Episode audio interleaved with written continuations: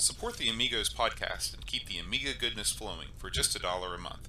Visit our page at patreon.com slash amigos podcast.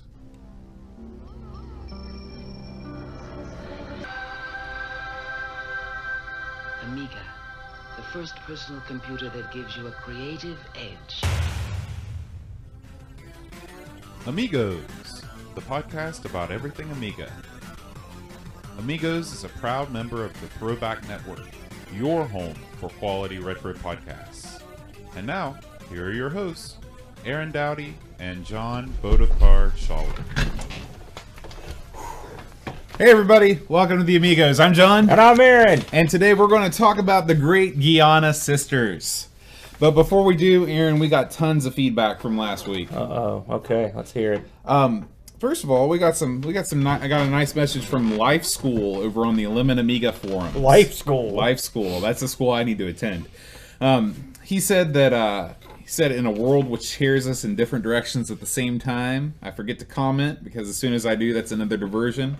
Um, he's working on an Amiga documentary, and All right. his name appears under Paul Kitchings in the Amiga Years movie. Uh, so another Paul Kitching connection. Um, and he says, seriously, you guys say more for the Amiga now than ever, and I only wish stuff like this was around when I was going up, growing up. Um, he says, you guys keep the Amiga loyal with your gameplays and separate dissection of the game, which is unique on YouTube, so it's a nice format to keep. So he likes our, our format. We dissect them. Yeah.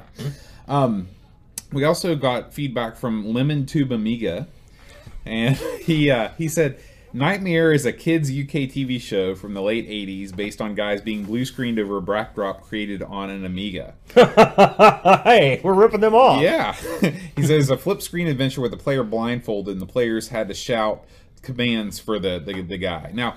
I sent you a link of Knightmare on YouTube, an episode. Did you have a chance to check it out? No. Okay, well, let me tell you about Knightmare.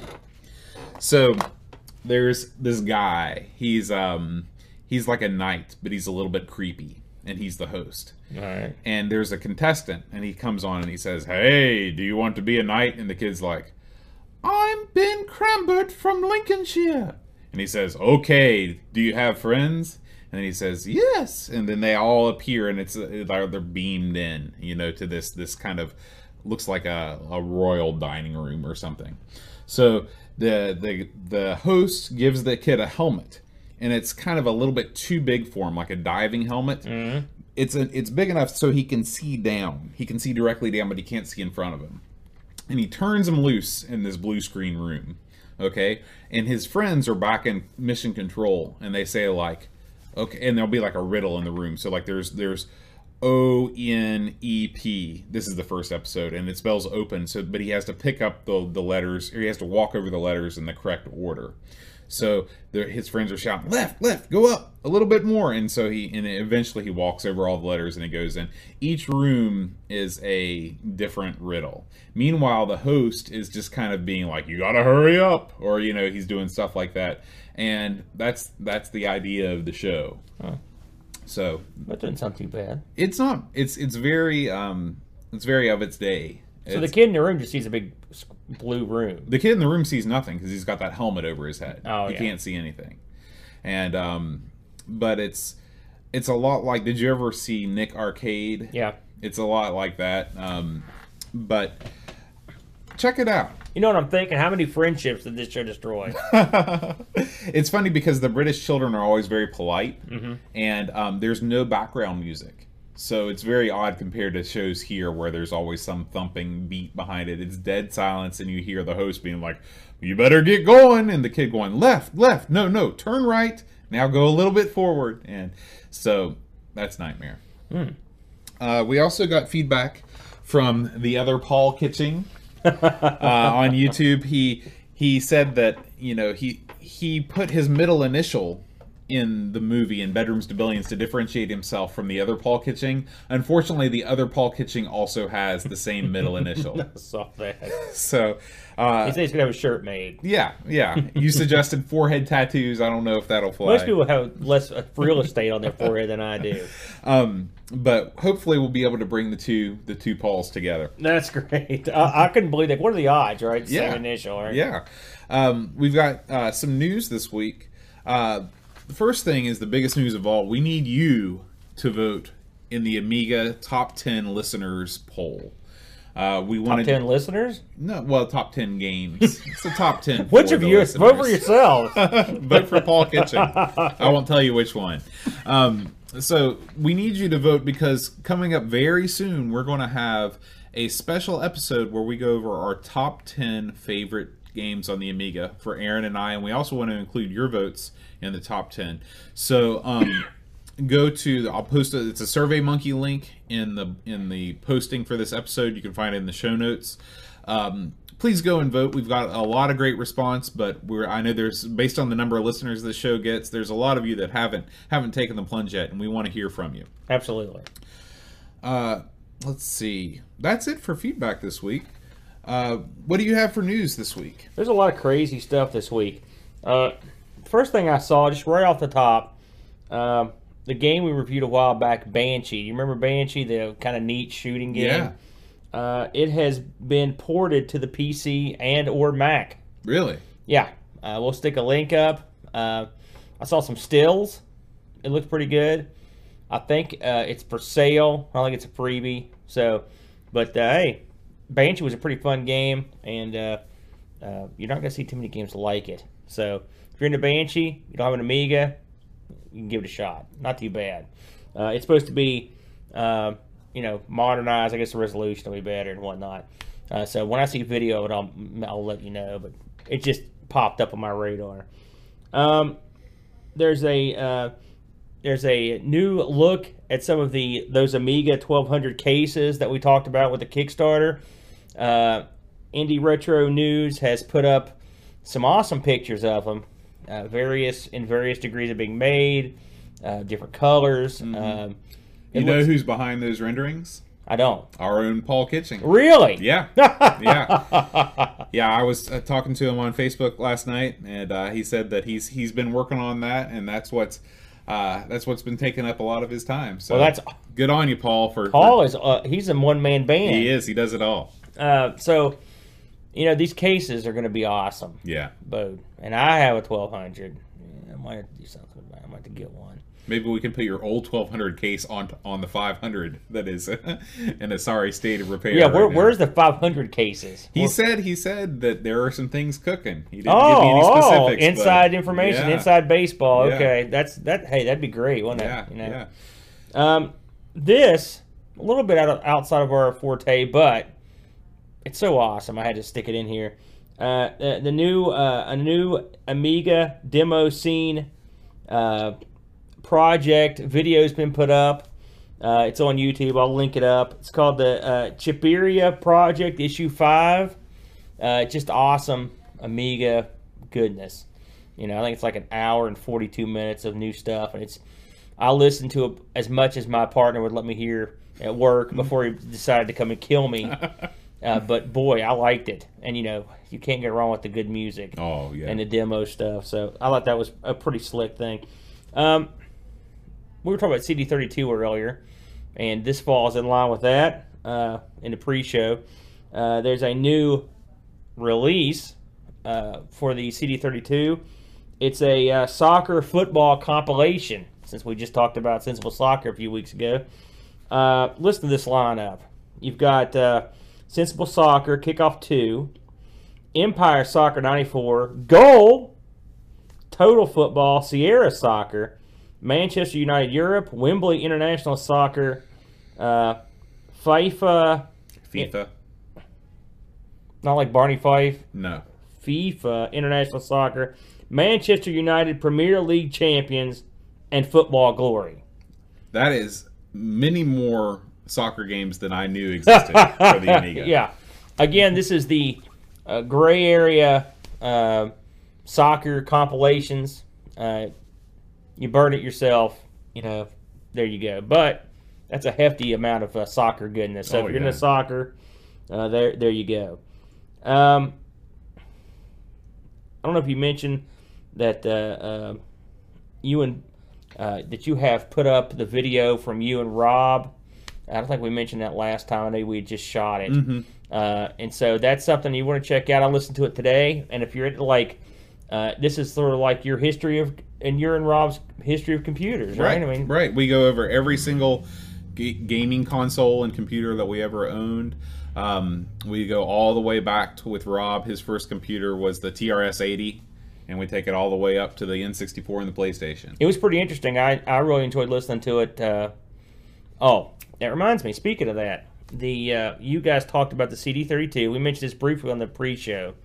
Um, Rob was talking about that he had picked up a um, Amiga CD32 NTSC console, which I also have, and he was mentioning that it. He thought having an NTSC console, he'd be good to go, but a lot of the stuff won't work on it because it was made for a PAL uh, CD32. There's a little hack, uh, which I put on mine. We'll put it in the show notes. That with a little bit of soldering and a little bit of guts, you can you can basically put a switch in the CD32 to make it think it's a PAL CD32. Uh, and so, and this will allow soft, software that's not meant to run on NTSC CD32 to run on it. The only benefit is it will let this software be tricked. It Doesn't give you any additional video benefits, but uh, it will allow you to let you run stuff that you couldn't run before. Once you get the, the software running, if you have a method to to put this on an NTSC screen that will emulate PAL or whatever, you can still do it. Or like that thing you talked about with the HDMI, you know. Mm-hmm. The SCART HDMI. So it's a pretty simple hack. Um, it's just I read it in a forum and tried it and it worked. Apparently, it's based on an Amiga 1200 hack that does the same thing.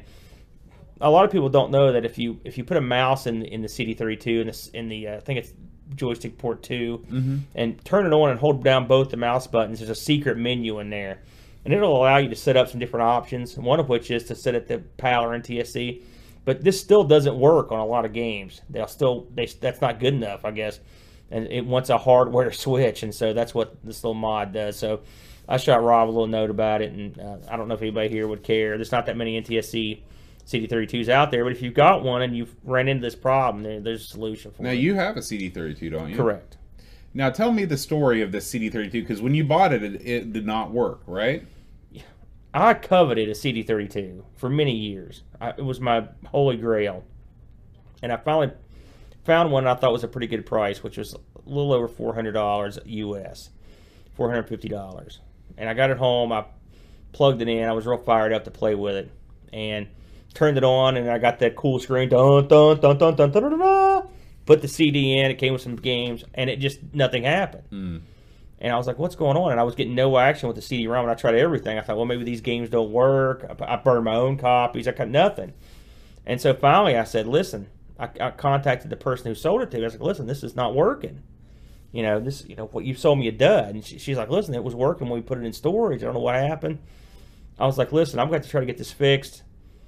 You know, I don't really want. I do want to keep it. I want to try to fix it, but I mean, I want to get something back. Can we just split the difference? She said she was cool with it, so she gave me back basically half my money.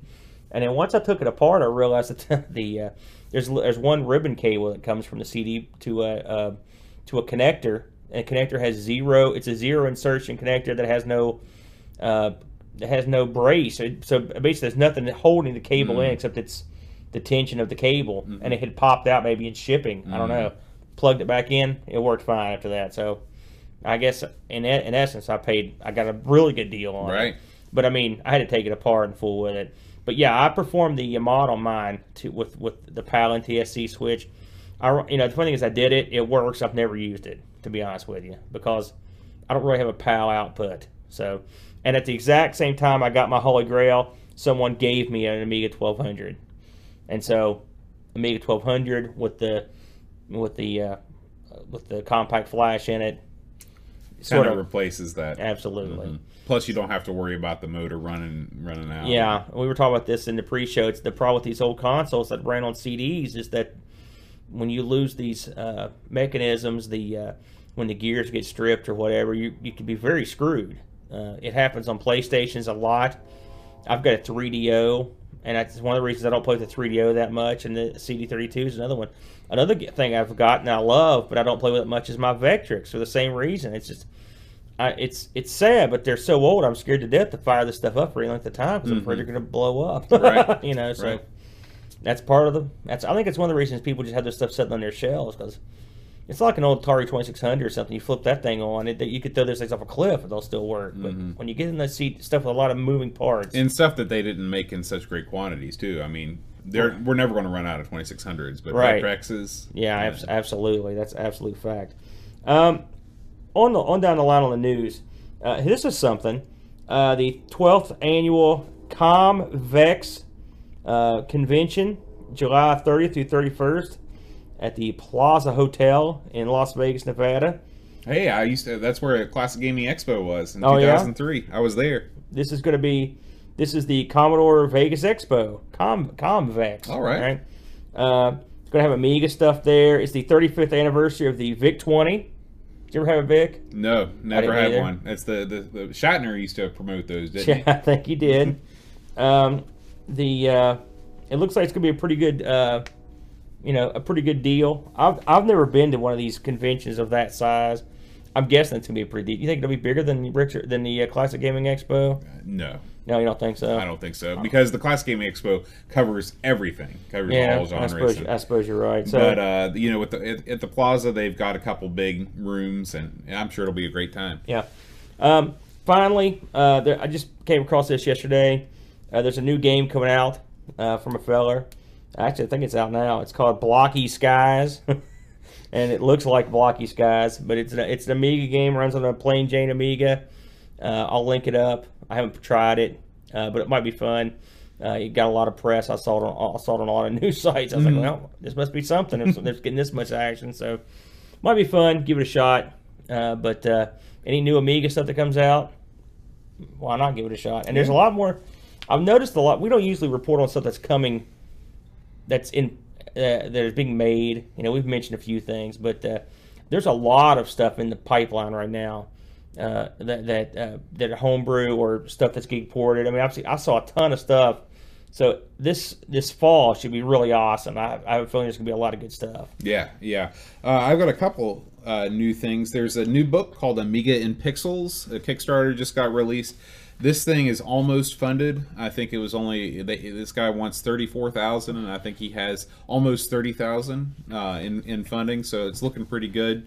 Uh, it's going to be a full color hardcover book uh, that uh, just looks beautiful. You know, it's it's similar layout to the retro game articles that we love, except it's all focused on the Amiga. Um, he he had a book called uh, Commodore in Pixels or Yeah. C64 in Pixels that, that sold very well.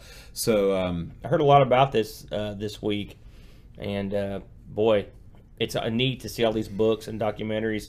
How many books and documentaries have came out just since we've been doing this show? yeah, It's crazy. It is, it and is. Uh, uh, um, I try to explain to my girlfriend what the show's about, and I'm like, "Yeah, we talk about this computer that came out in 1985," and she's like, "Why would anyone care about that?"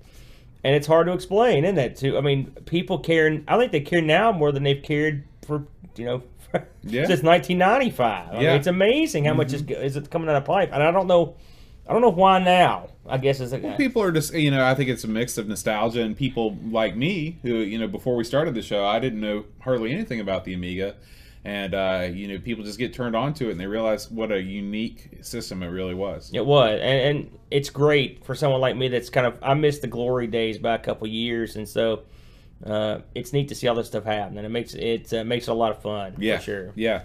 Uh, another thing is uh, Dune, the Amiga game Dune, is, Yeah. is been ported to the PC. I'll put a link in the show notes to that. Um, Hmm. It's uh, so if you want to play the Amiga game, but you don't have an Amiga and emulation isn't really your thing, you can uh, just play the port on the PC. Did they never have a PC get ported that that ori- originally came out? I don't know. That's crazy. know. I, remember that was I, I I know of it. I, Mm-hmm. I I was not a fan of the books or the movie, mm-hmm. uh, but I heard the game was it wasn't like a real time strategy game or something like that. No, this is a adventure game. It, oh, it's an adventure game. Uh, I remember hearing a lot of people talk about it, Mm-hmm. you know, and um, it was highly praised. Well, you know, now that I now that I say that, I'm not sure if it is or not. The screenshots that I've seen might come from cut screen scenes, and it might be you know kind of that. I mean, don't hold me to it. I'm not sure, but I mean, I, I remember this game had it was very popular with a lot of people that I knew. You know, Mm-hmm. Right. thought it was really cool. So good for them. I, I, I, I guess there's not a company version either of the of that. Haven't seen it Yeah. yet. Haven't seen it. Um, we should take a look at Dune and play it sometime though. I bet it's good. Huh. I'll let you play that one. I'll just watch until I figure out what's going on. Uh, and then the the last little bit of news I have is just uh, we mentioned this last week, but I wanted to bring it up one more time. Uh, the Amiga Ireland meetup. I even printed out the poster here. Uh, this Nice. is this is July 9th at the Prince of Wales Hotel down in Athlone. Um, Is that in the southern part of Ireland? I don't uh, I don't know. I don't even want to. so you just said that? Yeah, Okay. it might be up in Athlone. you know, I saw a. There's a really funny video about the Northern Ireland soccer team and the the Republic of Ireland soccer team, and the differences. And I don't know where I'm going with that, but it just made me think of that because there's. Moving on. So this is on July Really good, 9th. really good presser for this convention. Yeah. here, what are we talking about? This is um this is going to be on July 9th. It costs 10 bucks to get in. I'm sorry, not 10 bucks, 10 euros, but the euro and the dollar are pretty pretty similar. Um, these are the things that you can do. There's uh you can they're going to be playing demos on a projector. You listen to the music. Um, there's going to be speakers on games and applications. There's going to be speed run competitions. Uh, there's going to be a Sensible World Soccer and a kickoff competition. Door prizes. Uh, so uh, there's for lunch. You can either eat at the hotel. There's a carvery lunch and tea, or you can go outside and eat. Um, but uh, once again, this is the Amiga Ireland meetup. It's July 9th.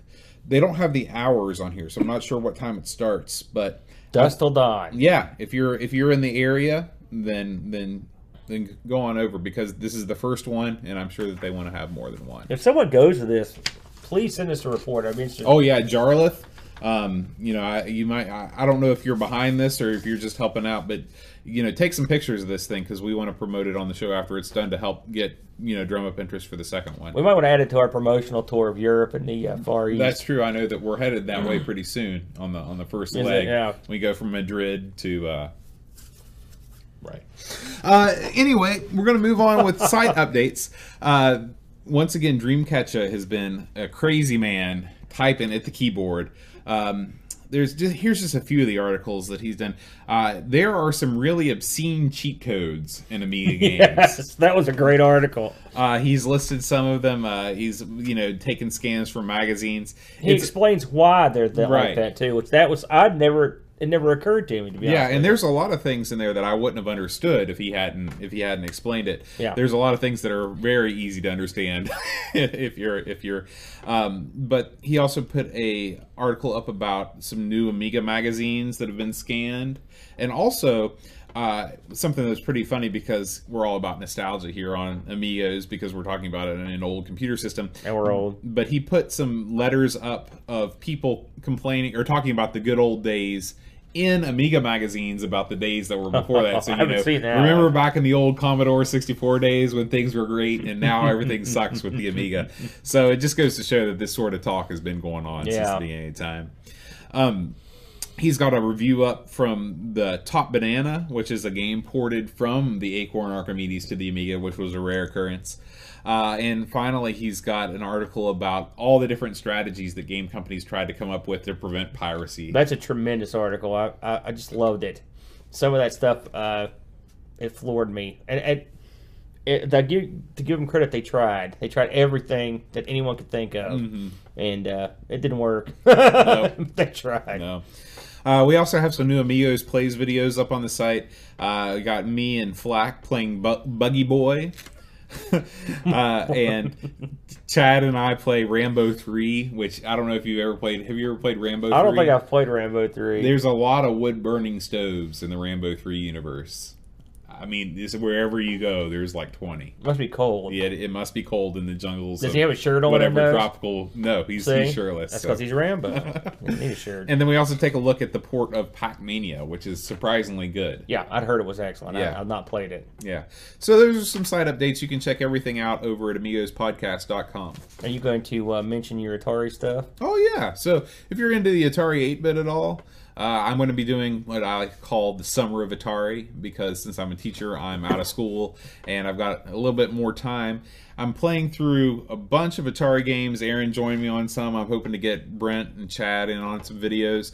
Um, I'm trying to release one a day and uh, and trying to work my way through, if not all the games on the system, some of the greatest hits.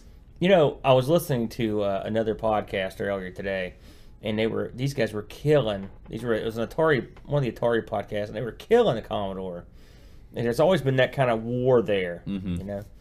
And I thought to myself, we are the olive branch of classic gaming because we both we both wasn't a big Amiga guy, but we both were, and he is now. Obviously, he's an Amigo, but he was always a big Atari 8-bit guy, mm-hmm. and I sort of was into the Atari 8-bit before the Amiga came around, and so they we really treasure both systems a lot, and so when he started doing these Atari, we had the idea to start doing these Atari games uh, uh, on occasion. I thought, boy, that's just a nice trip down memory lane. You know, we don't.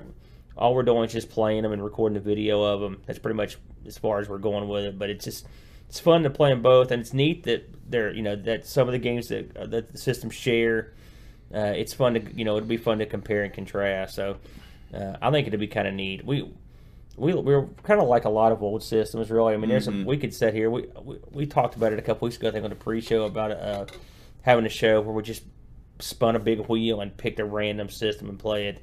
There's not enough time today to play all the cool stuff on all the systems. you Yeah. know, and just I had an Amiga. I was pretty familiar with it. We had this show, and just out of doing the first, I don't know what what is this 46th, 47th episode we're on now. I think this is 48. I found so many games I didn't know about, and we're just concentrating on one system. You know, and you know, there's a myriad of oh, systems Oh, yeah. out there. So every time I every time I open up an emulator or something like that and I see all the games, like I'd love to do Atari Lynx videos. I'd love to do Vectrex videos.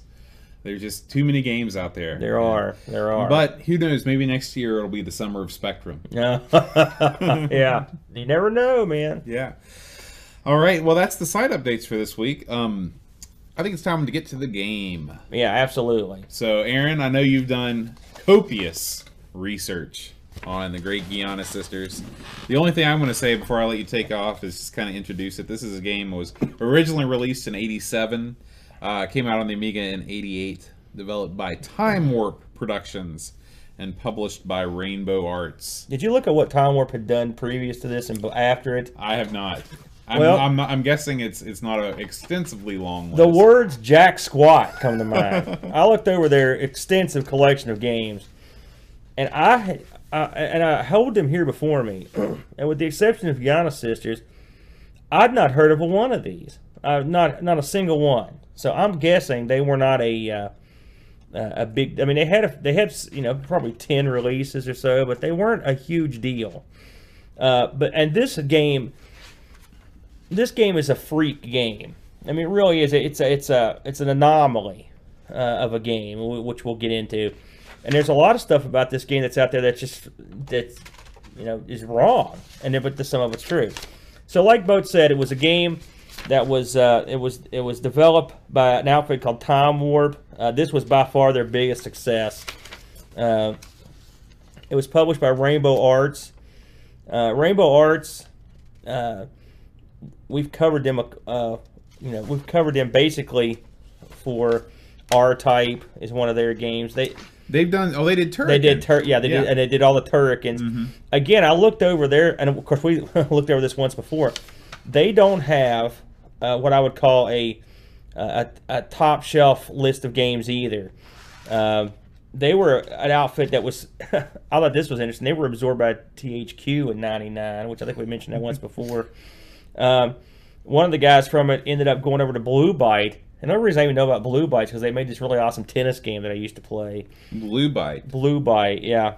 Um, this outfit was out of Germany, um, and they like I said they got sucked. So they, I guess they lingered around from '84 to '99. Wow. So That's, not a bad. That's not a they, bad run. They did they did some DOS stuff uh, in the in the mix. Uh, uh, for you know, obviously, I'd say their biggest success was the R Type or the Turricans, or this. I mean, this. If you could consider this a success, I guess it's still talked about, so I guess that that makes it a success. Um, the game was designed by uh, a couple people. With the, uh, one of the main designers was a, a fellow named Armin Gessert. All right, uh, Mr. Gessert passed away in 2009. Uh, he, him, a guy named Manfred Trenz, and then Chris Hulsbeck, the sound genius. They were all worked. They all worked on on Giana Sisters. Uh, they they did it on the C64 first, so that was the that was the maiden voyage for the sisters, and then it got ported. I guess you could say it got ported to a few other machines. We'll go ahead and let's just go ahead and address the elephant in the room here. if you've played Giana Sisters at all, uh, it is a direct Mario clone. Uh, Mar- uh, Super Mario Brothers. This was the C64's Super Mario Brothers. That's why it's well known. Uh, they they admit that that's what they made it for. Uh, I read an interview, and it was no. They made no small. Uh, they made no claims otherwise. They were more than upfront about it. Um, the funny thing is, a lot of people think, like when this game was released, it was a major success, right, right across the board. Uh, re- early reviews were good. That the people that got reviews out there.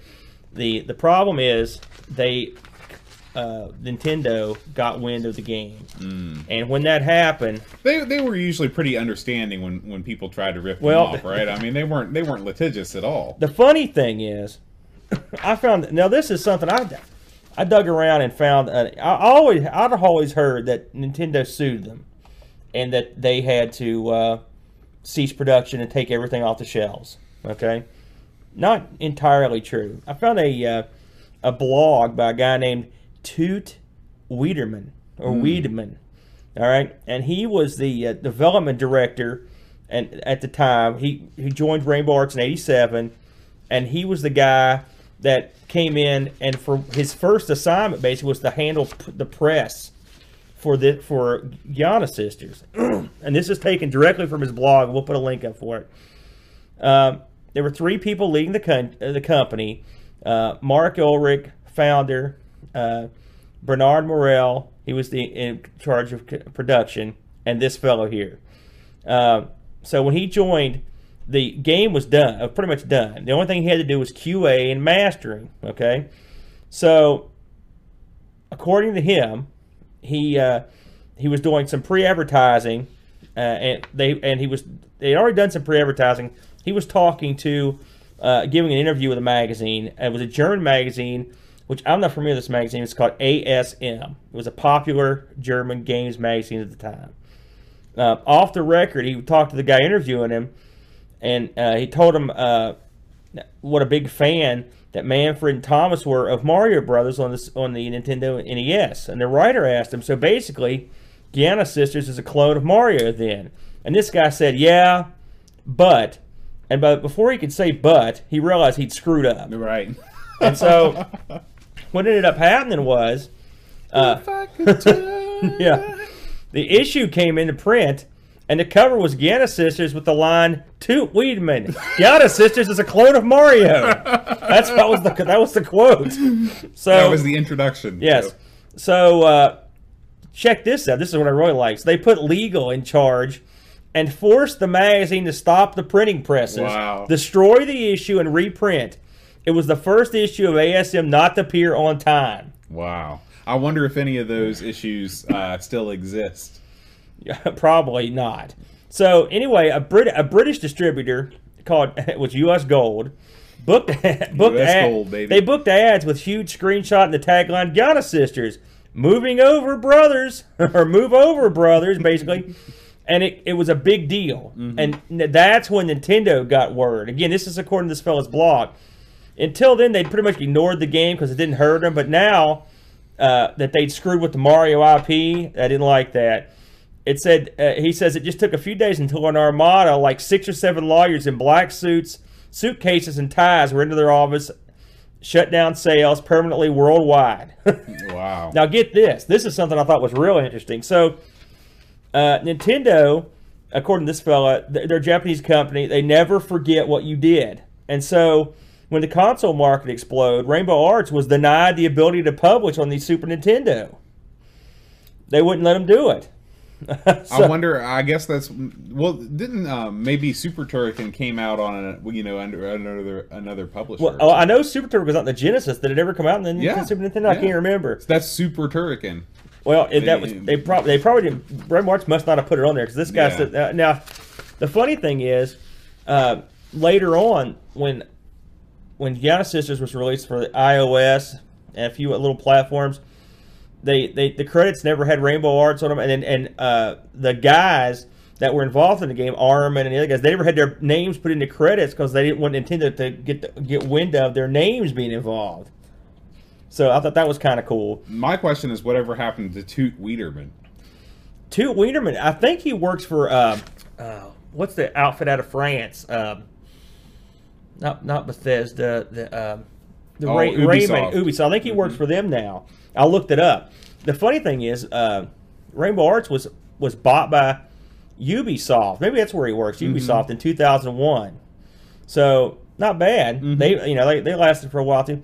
So indirectly, Giana Sisters prevented these guys from even being able to publish on the Super Nintendo. That's unbelievable. You know, which is which is weird. um, another oddity about the game, this is something else people notice, is when you uh, when you start the game, it the screen scrolls, and you see the great Giana sisters scroll across, right? Well, the name on the screen is spelled differently than it is on the box. Hmm. Uh, it- if you look at the at the, at the game, it's two ends in Guyana. That's because the people in the that made the uh, boxes, so they screwed up, and so that was easier just to change the name of the game effectively. Right. And so that's another wacky thing, you know. That's not the first time that's happened though. Like think about Shadow of the Beast. The the title screen just says Beast. Yeah, Yeah. yeah, yeah.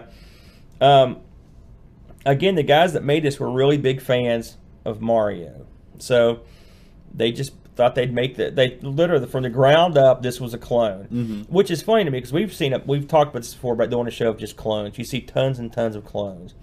Why do some clones? This is the second full-on clone that we've done that was majorly popular on the Amiga. Deluxe Galaga is the other one, and that was expanded for the good, right? This one, you, you know, jury's still out.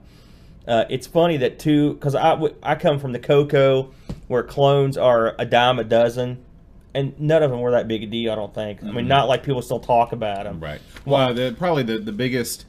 There's Giana Sisters and there's K.C. Munchkin on the Odyssey. Too. K.C. Munchkin. Those are those are the two most famous clone games because they're the two that brought legal action was brought against Yeah, them. yeah, yeah. So, anyway, I guess we should describe the game a little bit for people that are, have never played Super Mario. Uh, the premise of the game is you're uh, one of the Giana sisters. Your your sister has is fallen asleep. Basically, is having a nightmare, and you got to go in and basically knock go through 32 levels of this game in the efforts to wake her up. That's basically the game.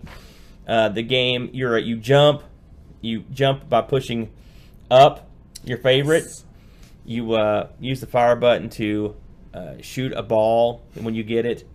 Uh, the game has power ups like Mario. They have uh, You get uh, your your what we consider big Mario that gives you the ability to break blocks. yeah, uh, Um, that's that's punk. That's when she becomes a punk. That's Right. what the thing says. Right, anyway. right, right. That is kind of a glowing orb. Yeah. Um, and then if you want to shoot the ball, that's represented by a lightning bolt. And then there's a further power up. Dou- double lightning yeah, bolt. and that gives your ball uh, an additional bounce. Uh, it will bounce all over the screen. I la Mr. Do. Right. That's what we remind. That's Right. what we were reminded of. um, one thing that makes the power ups different than Super Mario Brothers is that in Super Mario Brothers, when you are super, when you're big, uh, you can take an extra hit before you die. But in Giana Sisters, no matter what stage of the power up game you're in, one hit will kill you. Right. There's also a clock that you can get, which will give you additional time. This this game has real tight time restraints, uh, so you have to haul butt to get through it. Um, and there's also a thing which I don't I never saw this, but I read about it: a water drop, which means uh, she can't be hurt by fire. And then there are strawberries uh, as well, which give you homing projectiles. It makes your ball home home in on the bad guys. Um, like we said, there are 32 Is stages. that a Damon Wayans power up? Homing. No, Oh. horrible. That's horrible. In any country, that's horrible. Um, there are 32 stages in the game. Uh, this game has warp. Um, I don't want to say areas. They're more like you you jump up and whack a block, and you can move and you can warp. I found one purely by accident and warped to like I think it was level six. Um, there's also like Mario. There's stuff above ground, then there's stuff in the sewer or in the pipes or whatever.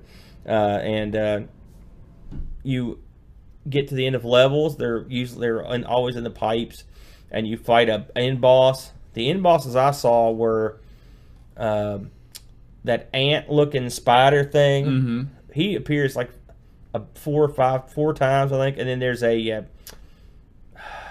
I don't know if it's a dragon or a pterodactyl looking gimmick. He appears about the same amount of times. Uh, so I think there's, and then there's a, a main end boss. I, I can't remember what it was. I think it was the pterodactyl again. To be honest with you, the end bosses, much like Mario, where you basically destroy that turtle over and over. It's the same kind of thing. Right. Um, kill these guys. You're collecting uh, little diamonds. When you get a hundred of those, that's the coins in the game. You you'll get an extra life. Um, it's pretty straight up rip off. Yeah. You yeah. know? I mean, if you're watching the video podcast or the video now, uh, you can see it playing above us, and it is. Uh, you would you would not you you have to look twice to think that that wasn't Super Mario Brothers. Yeah. Uh, the- bad guys are owls, rolling eyeballs, uh, bugs, and fish. that's, that's that's that's basically what it is. There's disintegrating bridges. There's pipes with fly, fire. I guess they're pipes, smokestacks. But they look a little bit different than Mario's. Yeah. They have fire coming out of them. Basically, if you took Mario and got rid of this ability to run faster, which that mm-hmm. eliminates some stuff, mm-hmm. and then just made wacky levels that like one thing about Mario, what made Mario great? This a lot of things, but one of the main things was level design. Right? all the mm-hmm. Mario games have brilliant level design. I would call the level design in this mediocre, bordering on uh, sadistic, because uh, jumping around with with this chick is a real tough proposition when the going gets tough. You're very floaty. Yeah, You're very it is. floaty. It is brutal um, to try to jump around.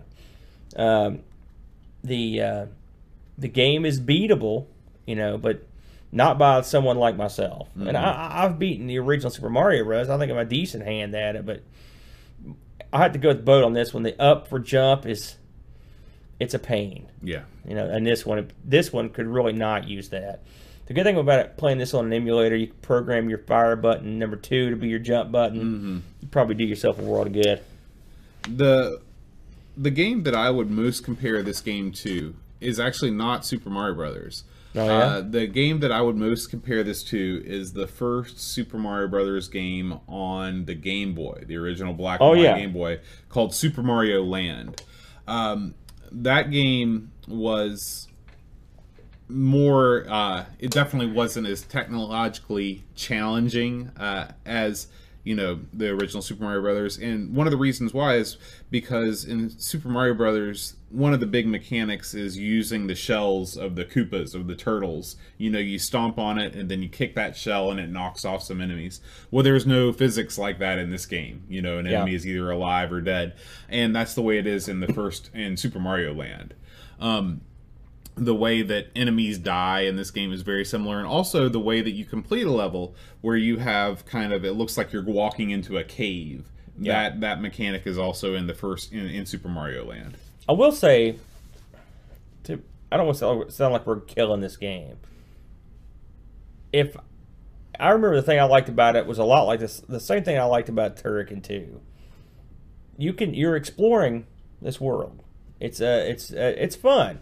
it's a level of freedom that you one didn't often get on a on a uh, a computer game of this era, where you could just run around and you know it's it platformy fun. I mean, as a platformer of this era on the like, how would you put this? How would you have this thing against say like Super Frog? Where would you put this in that area? Well, this is a C64 port, Right. So you have to remember that first and foremost. So it's it's not going to look as good. I'm talking um, just playability. But playability, I think it probably plays about as well as Super Frog, but Super Frog definitely looks better. it had more personality, Yeah, better the- sound. Yeah, the levels. Oh, that's a whole other to- story there. the le- these levels are very linear. You're moving from left to right in every level. That's true. Um, Super Frog has a lot more vertical scrolling. Yes. Um, again, this thing debuted on the uh, on the 64. It actually, again, we talked about the ports of it. The ports, it's kind of wacky because, again, it got removed from stores. Uh, so uh, it was it, there was a planned port for the ZX Spectrum that was done, and I guess it exists out there. I've not seen that one, but it was reviewed in magazines before it was removed for the same reason. Um, there, there was in '93 a Dutch guy, uh, a Dutch outfit named Sunrise released a version of this on the MSX. Um, the game also has been cloned on a bunch of systems now: Windows, DOS, Linux, Mac. You know, you know, uh, Amiga OS 4. Uh, a lot of the wackier OSs. Uh, there's an unofficial clone of the C64 version that was made for the DS as well, and then there were the w- mobile versions we mentioned earlier. Uh, the uh, there was a C64 version that was released. There was the obviously the Amiga version, and there was a Atari ST version. I had a look at all three of them. They're all the Commodore 64 version and the Amiga version are pretty similar. The title screen on the Amiga looks of the three. The title screen's way way better on the Amiga. The the C64 one looks eh, it's not nearly as good, and the ST one looks like kind of a crap version of the Amiga. The C64 version plays a lot like the Amiga, just from looking at it. It looks, like I said, it looks pretty similar. The Atari version, I wanted to mention this because this is wacky. Uh, the Atari ST apparently had no hardware scrolling. I just I didn't know that. I don't have an ST, but I read it. Uh, and so when you when you play this game, it's a it, it's a flip screen. Yeah, it's a push scroll. Did you see that? Well, I've heard that a lot of platformers on the ST are like that. wacky. Uh, and apparently, could that was just from what I was able to ascertain from just looking this information up on this, it was strictly just being lazy. Uh, a fellow, uh, I was in know looking at a forum getting information, and a fellow uh, a couple years ago just rewrote some of the code to make it scroll. Wow. And it works great. they say it works perfectly. Uh, the one another thing I noticed on the ST version is the Amiga version and the Commodore 64 version when it on the title screen, yeah, when Giana Sisters scrolls, it just kind of scrolls at a real leisurely Yeah. pace. The ST version goes, I mean, just rockets by. It's as fast as you can imagine. I don't know why. I don't know why that would be either. I don't know what the point of going that fast. You can't really see what it says. It goes so fast. Blast processing. Yeah, except they couldn't scroll the screen, right? uh, the uh, we should talk about the music. The music on this game is a big deal. Um, the uh, uh, it was praised by everybody when it came out, and uh, Hulsbeck. Again, we've talked about this guy before. He's done a bunch of good games. He did Turricans, Turrican Two. Um, this is, uh, I mean, according to everything I've read, this is one of the most popular, most well covered soundtracks of all time. I mean, and from a video game. I found, excuse me, I found videos this music being played by orchestras, a couple orchestras. Uh, there's a concert album where this was played, and you can still get it through Amazon. Um, so the I, the, funny thing is, and I saw tons of people playing piano versions of the opening scenes. Really? And what I didn't understand was, like, I'm not gonna lie, I, I didn't think the music was that good. Uh, we talked about it earlier. Mm-hmm. Now I I I played the or I watched the Commodore version, and it has a different opening, and the music I think is much better. Mm-hmm. So I'm guessing the C64 versions where all the music was popularized. The Amiga, I didn't think it was very good at all. Yeah, it was mean- nowhere in the same stratosphere as say a Turrican 2. I don't want to say that the music wasn't good. I think the music was fine. It just wasn't. It wasn't Turrican 2, and that's what we've come to expect from our friend Chris. Um, the it's got kind of a reggae feel. Um, it's It's not that memorable. I, thought mean, it was. I, I, honestly, I'm going to disagree with this. I don't think it's good music. You don't think it's good at all? I think Okay. it's also sparse. Yeah, yeah. It's real. Now maybe we just didn't hear some of the better tracks, Mhm. but I just it didn't do it for me. Yeah. I thought the opening song was okay, but I mean the C64 one's pretty good. Mhm. You know, again, everyone's got an opinion on what they think's are right. It didn't do it for me. I, I'm guessing that the C64 version is the one that's the much hullabaloo soundtrack. oh, I'm sure. Uh, but uh, um when we know we know Hulsbeck can can put together some good tracks. Mm-hmm. So I don't know about that, and I don't want to sit here and condemn the thing because I haven't heard every possible piece of music of it. But the stuff I heard, it didn't do much for me. Yeah. Uh, but uh, uh, overall, your impressions of of the game. I mean, uh, uh, to Where- be honest with you, it falls on the better end of the platforming games that we've played on the Amiga. I could see myself playing this much more than I could say Zool, much more than Lionheart. Oh. Um, because and I think it just has to do with you know what I grew up playing, and this game plays like games that I grew up playing. Um, the up to jump sucks, but you could get around that with remapping your controls. Um, I like the you know even though it, it clearly is an homage to, to Mario, there there's difference in you know there, there's different levels and everything. I don't like the way that you die with one hit every time. I think in a platforming game it needs to be a little bit more forgiving. If I could change one mechanic of the game, I guess I would change that one. Um, but overall, you know, I would give it a I'd give it a solid B overall as a game. did you know that there was an unofficial sequel to this? No, Uh, after they released uh, Giana Sisters, a sequel was planned, and it was announced. In fact, it was called Giana Two: Arthur and Martha in Future World. Right? who are Arthur and Martha? I guess those are the Giana sisters. Right? Arthur, A- Arthur, A R T H E R. like the king. I, I think his name is you are. Yeah. yeah. Um, but uh, they were afraid of a reboot from Nintendo, as in reboot to the butt. so they changed it to a What they should have done is taken a Japanese game and filled it with Giana sprites and then released it. well, there were hacks with this where they would replace Giana with Mario. Oh, I'm sure Yeah. there were. Yeah. Uh, anyway, so they they retooled this game and released it. It's called Hard and Heavy. Now I haven't played it. I watched some video. What a terrible name for a game. Well, the I will say the music for it. I like the opening screen music was good, and the game is.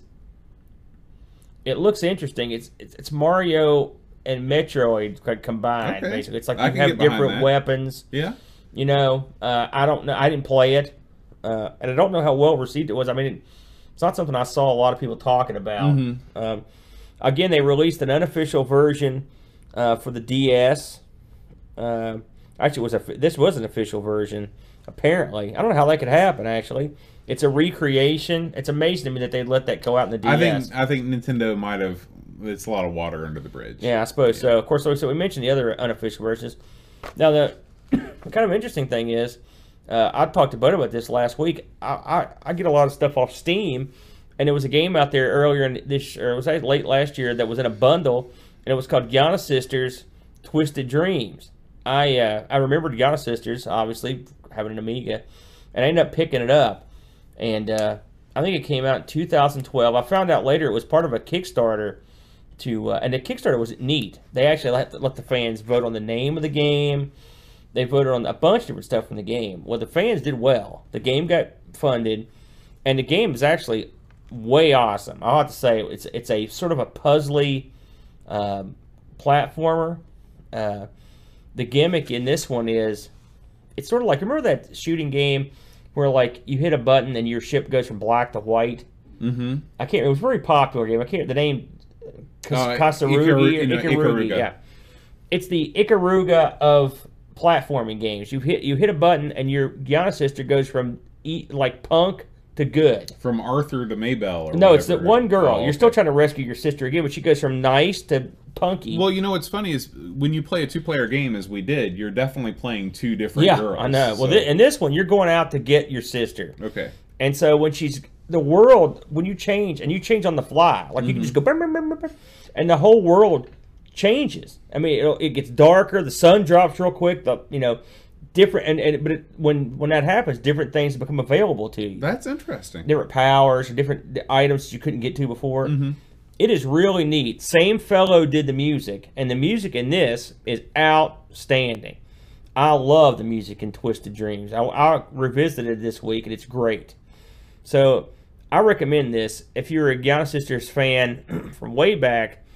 I mean, it's obviously not a Mario clone. They took and made a game out of it, but I mean, it's a good game. Who'd have thunk it, right? Right. I, I mean, of all the weird properties to carry on all these years.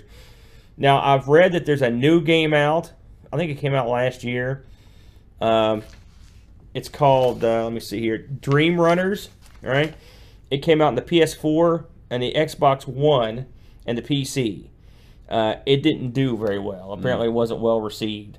Twisted Dreams was very well received. So, we don't know if we're gonna if there's gonna be any more Giana Sisters or not. But uh, they did get one really good game out of the mix, and two, if you count this one. I don't hate this game. I'm kind of like you. I don't know if I'd go B on it. Maybe I would say a C. I mean, uh, maybe a C plus.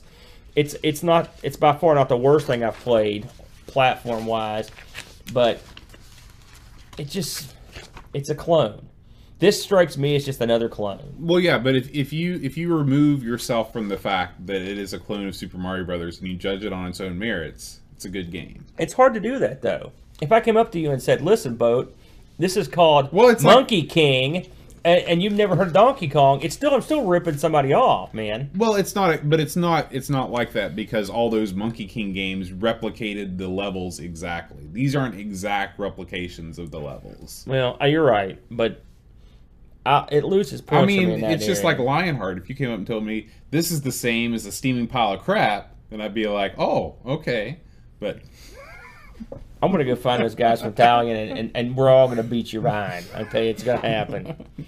Um, I looked this up on eBay. Guess what? By the way, we should have mentioned this is probably one of the rarest Amiga games of all time. well, it makes sense because it was removed from the shelves. And as rare as it is, Mm-hmm. I have found a place where you can procure a copy boat right now. Really? Yes, sir. You send your money to France. There's a fellow there that will take care of you. He sold one last, sometime in the last cycle of eBay sales. I think it was like March. He sold one for two hundred thirty-six fifty U.S. dollars. That's that's not as much as I thought. Well, there's currently one for sale right now, boxed. Say, um, it's in France. I'm assuming it's the same guy. Mm-hmm. Best offer, but he's asking six thirty-eight fifty-nine U.S. dollars. So that's pretty much what you're going to be paying. You're going to be paying whatever they want because there ain't. Uh, this is the only guy selling. them. I saw one guy selling some discs. I think they're ST discs, and they were going for like in the forties at that. Uh, so if you've got this, you've got quite a treasure because these were not. Uh, these were not made and left out for very long. But I mean, it did sell great when it. It was, as far as I could tell, it was the best selling game they had. Mm-hmm. And if you think about the fact that it wasn't on the, Well, you got to think about it. in 1987. That was really the the first year that Nintendo took over the world. That was the year that it really broke through, and people that did not have a Nintendo were clamoring for anything that could that could give them that Super Mario Brothers like feeling. I, I will say, and I remember when this came out, I uh, I thought, okay, this is my Super Mario, Mm-hmm. and I think that's pretty much what most people thought, right? It wasn't. It was something. I mean, I came from the Coco, the color computer. Uh, there was a dragon over there, and we got all, all we got were clones, and some were better and some were worse, but most of the time they were worse. And this is, you know, this is one of those. It's not quite as good, yeah. but you know, it's not too bad. Uh, so, anything you want to add on that? That's about all the feelings that I have about Giana Sisters. I, I was glad to finally play it because I never played it. You know, I never had a C64, um, so I was glad to check it out. And it's a it's interesting that it never came out on the Atari 8 bits. Um, isn't that? Do you think they could do it on the eights? Well, you know, I always felt like the C64 and the Atari XL and XE systems were pretty comparable. Um, I know that over on Atari Age, there's uh, they're actually recreating Super Mario Brothers on the Atari 8-bit. So I think it was it was technically feasible. Maybe uh, just yeah, I don't know why. And of course, it's just like how the C64 it tended to get a lot of games, or the, like King's Quest. It wasn't on C64, but I think it was on Apple II. But we never got that on the Atari 8-bit either. So Strange. yeah, Strange. But yeah, it, it's definitely a game that's worth mentioning. Mhm. It's certainly important to the Amiga, not so much the ST, and very, very important for the uh, C64. Absolutely. Uh, I'd like to thank our sponsors uh, this week. Uh, we've got Tom Treff, Jonas Rulo, Cole Bjorn Barman, Mark McDonald, Adam Bradley, Chris Folds, Will Williams, Daniel Bingston, Zach Zimmerman, O'Brien's Retro and Vintage, Chad Halstead, and Brent Dowdy. Thank you for supporting the Amigos. If you'd like to support us, you can go over to patreon.com slash amigos podcast and help keep all this Amiga goodness flowing. And thank you for not singing those this week. Oh, that'll be that. next week. It'll be back. I'm working on a new tune. Um, so next week, uh, I'm not sure what we're gonna play. I can't remember. So we're gonna look it up real quick, live on the air. Talk to the audience about something, Aaron. You know, I uh, I really want one of these Vampire 2 cards for the Amiga 1200. So if anyone out there knows anybody working on that project, get them, kickstart them in Hine and get that going. I will pay money. I will pay big dollars for one of these things because I keep reading about what they're doing in the 600, and it looks like it just amazes me that these guys are multitasking uh, MP3s and and they're and they're running video uh, in a window. It's baffling to me. So yes, please, I I implore you to find out where these fellas are and send them to the Amigos. You're in luck, Aaron. Yes, Next sir. week we're going to play one of the greatest games ever for the Amiga. Okay, We is are it a gonna- soccer game? We are going to play Rise of the Robots. Oh wow, whose idiot suggestion was that? the It was fans mine. voted. I know, but I'm the one that Oh put it yeah, in you yeah you you. s- Now, uh, Amigos fans, we are going to do something a little bit different. Uh, we are going to open up this poll to all of our listeners because we want to get as many votes as we can. So. Uh, on the show notes, we're going to have a link to a Google uh, Google form that's a survey, and uh, we've nominated four games for next week. Those games are Jaguar XJ220, Three Stooges, Super Stardust, and Summer Games. So those will be the four choices for next All week. All winners. Yeah, and um, so Unlike unlike what we're going to be Rise of the Robots. so uh, if you want to, uh, we we like it if you if you voted because we want to we want to review the games that you want to see, and um, also. Uh, stay tuned for that special uh, episode. Next week is our official 50th episode. Before when I said this was episode 49, it was all right at 48 It's actually 49 So next week. next week is 50 so 50 will be you know we wanted to make it special so that's why rise of the robots That's the one. Huh? but we're going to do a special uh, uh, episode apart from episode 50 that will be our, our top 10 It'll be list 50A. i'm going to leave the polls open for a couple couple more days so if you haven't voted for your top 10 games yet please do that How's the responses been so far? bro? we've we've got you know there's there there's How many hundreds of responses have we got? We haven't quite reached 100 yet, Okay. but we're we're on our way. And um, it's been real interesting for me figuring out how to actually do this with the numbers because I've had to figure out how to take responses, and I'm not sure if I'm doing it right, to be honest with you. But uh, but we're gonna have a top 10 list that is based on your responses. Um, I think what else we're gonna talk about? You have anything else you want to talk about? I think that's it, man. I think All it's right. things put put it to bed. All right.